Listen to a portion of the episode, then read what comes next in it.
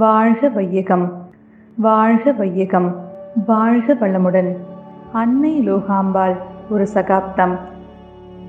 அன்னையின் பரிபக்தி அன்னையின் முதுமை காரணமாக நடந்து செல்வதில் சிரமம் ஏற்பட்டது. எனவே தரையில் ஒரு சிறிய மெத்தையை விரித்து அதில் படுத்துக்கொள்வார் முதுமையின் காரணமாக வீட்டில் படுத்து இருந்தாலும் யாராவது வீட்டின் உள்ளே நுழையும் முன்னரே வீட்டில் உள்ளவர்களிடம் யார் வருகிறார்கள் என்று கவனியுங்கள் என நுண்மான் நுழைப்புலன் அறிவுடன் செயல்பட்டவர். தன்னை பார்க்க வரும் அன்பர்களிடம் தந்தை எப்படி இருக்கிறார்? என்றுதான் முதலில் கேட்பார். மகரிஷியின் மீது அந்த அளவிற்கு மதிப்பும் மரியாதையும் வைத்திருந்தார். மகரிஷி கூடுவாஞ்சேரி வருகிறார் என்ற செய்தி வந்துவிட்டால் வீட்டில் உள்ளவர்களிடம் இரண்டு நாட்களுக்கு முன்னரே அனைவரிடம் கூறி உரிய ஏற்பாடுகளை செய்யுங்கள் என அறிவுறுத்துவார். மகரிஷிக்கு வேண்டிய காலை சிற்றுண்டிகளை முன்னேற்பாடாக நல்ல முறையில் செய்து வைக்க வேண்டும் என்று கூறுவார்கள். அன்னையின் முதுமை காரணமாக அவர்களால் குனிந்து சாப்பிட முடியாது. வீட்டில் ஒரு சின்ன முக்காலி இருக்கும். அதுதான் அன்னையின் சாப்பாட்டு மேசை. தினமும் அதில் தட்டை வைத்துத்தான் சாப்பிடுவார்கள். மகரிஷி வீட்டிற்கு வந்தால் பாய் போட்டு தரையில் அமர வைத்து மகள் ஞானாம்பிகை தந்தைக்கு உணவு பரிமாறிவிட்டு அன்னைக்கு பரிமாறுவார்கள். அன்னை முக்காலியின் மேல் உள்ள உணவை உடனே சாப்பிட மாட்டார்கள். மகரிஷி ஒருவாய் உணவு சாப்பிட்ட பின்னரே உணவு எடுத்து சாப்பிடுவார்கள். சில சமயம் மகரிஷியுடன் நெருங்கிய நண்பர்கள் வருவார்கள். உமா அக்கா எப்பொழுதும் உடன் வருவார்கள். வந்தவர்கள் அனைவருக்கும் உணவு பரிமாறப்பட்டு அனைவரும் ஒன்றாக சாப்பிடுவார்கள். அந்த காட்சியை பார்ப்பதற்கே மனம் ஆனந்தமாக இருக்கும். அன்னையின் முதுமை காலத்தில் மகரிஷி அவர்கள் சென்னையில் இருந்ததால் கார் அனுப்பி வைப்பார்கள். அன்னை கூடுவாஞ்சேரியில் இருந்து திருவான்மையூர் சென்று மகரிஷியிடம் இரண்டு மூன்று நாட்கள் தங்குவது உண்டு.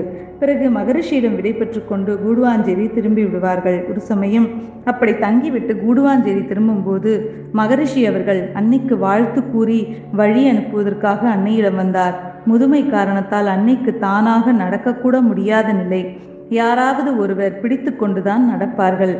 அப்போது அன்னை அவர்கள் உமா அக்காவிடமும் என்னிடமும் தனது இரண்டு கைகளையும் பிடித்து கொள்ளுங்கள் என்றார். எங்களுக்கு புரியவில்லை. அன்னை எதற்காக இரண்டு கைகளையும் பிடித்து கொள்ள சொல்கிறார்கள்? என்று.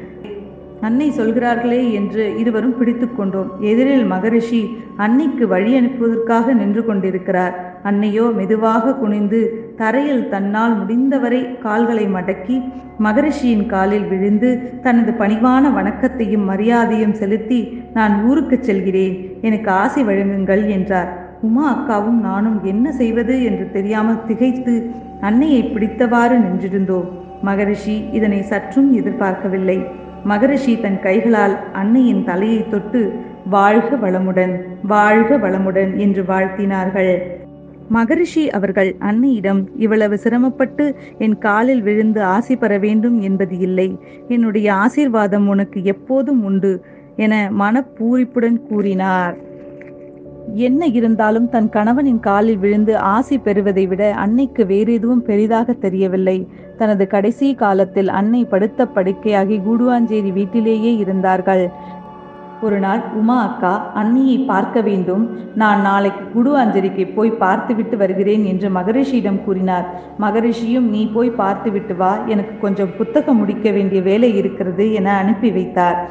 உமா அக்கா மகரிஷிக்கு வேண்டிய உணவுகளை காலையிலேயே தயார் செய்துவிட்டு காரை எடுத்துக்கொண்டு கூடுவாஞ்சேரிக்கு வந்து அன்னையை பார்த்தார். அப்போது அன்னைக்கு அவ்வளவாக காது கேட்காது. படுத்த படுக்கையில் இருந்து கொண்டே உமா அக்காவை பார்த்தவுடன் வாமா உமா அப்பா எப்படி இருக்கிறார் என்று முதலில் மகரிஷி பற்றித்தான் கேட்டார்.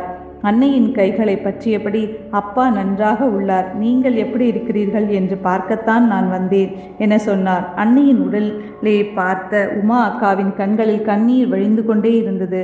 கண்ணீரை துடைத்து கொண்டு அன்னையிடம் பேசிக்கொண்டே இருந்தார். உடல் நலமில்லாத அந்த சமயத்திலும் அன்னை லோகாம்பாள் உமா அக்காவின் கைகளை பிடித்து நான் இன்னும் சில காலம்தான் உயிரோடு இருப்பேன். நான் இறந்த பிறகு அப்பா குலுங்கி குலுங்கி அழுவார்கள். அப்பாவை பத்திரமாக பார்த்துக்கொள் என்று தன் கண்களில் கண்ணீருடன் சொன்னதை இன்று நினைத்தாலும் என்னை அறியாமல் என் மனம் தழுதழுக்கிறது. மகரிஷியின் மேல் அன்னை அளவு கடந்த பாசம் பக்தி அன்பு மரியாதை வைத்திருந்தார்கள். உள்ளுணர்வில் உறவாடிய அன்னை ஒருமுறை அன்னை உடல்நிலை மிகவும் பாதிக்கப்பட்டு கோமா நிலையில் மருத்துவமனையில் அனுமதிக்கப்பட்டார். அப்போது மகரிஷி ஆசிரியர் பயிற்சி அளிக்க கோயம்புத்தூர் போவதற்கு முன் அன்னையிடம் அனுமதி கேட்கிறார்.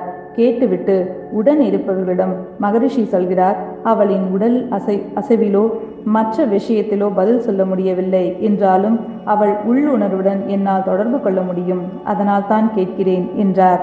அன்னை லோகாம்பாளின் ஒரு விரல் மட்டும் அசைந்து அவருக்கு அனுமதி வழங்கியது. மகரிஷியும் அன்னையும் உடலால் வெவ்வேறாக இருந்தாலும் உணர்வால் என்றும் ஒன்றாகவே இணைந்திருந்தார்கள். எனக்கு நீ உனக்கு நான் என்பது போல அன்னைக்காக மகரிஷி மகரிஷிக்காக அன்னை உடல்கள் இரண்டு உயிர் ஒன்றே என்று வாழ்ந்திருந்தார்கள். நம் கடமை அறவாழ்வின் நாட்டத்தே சில கட்ட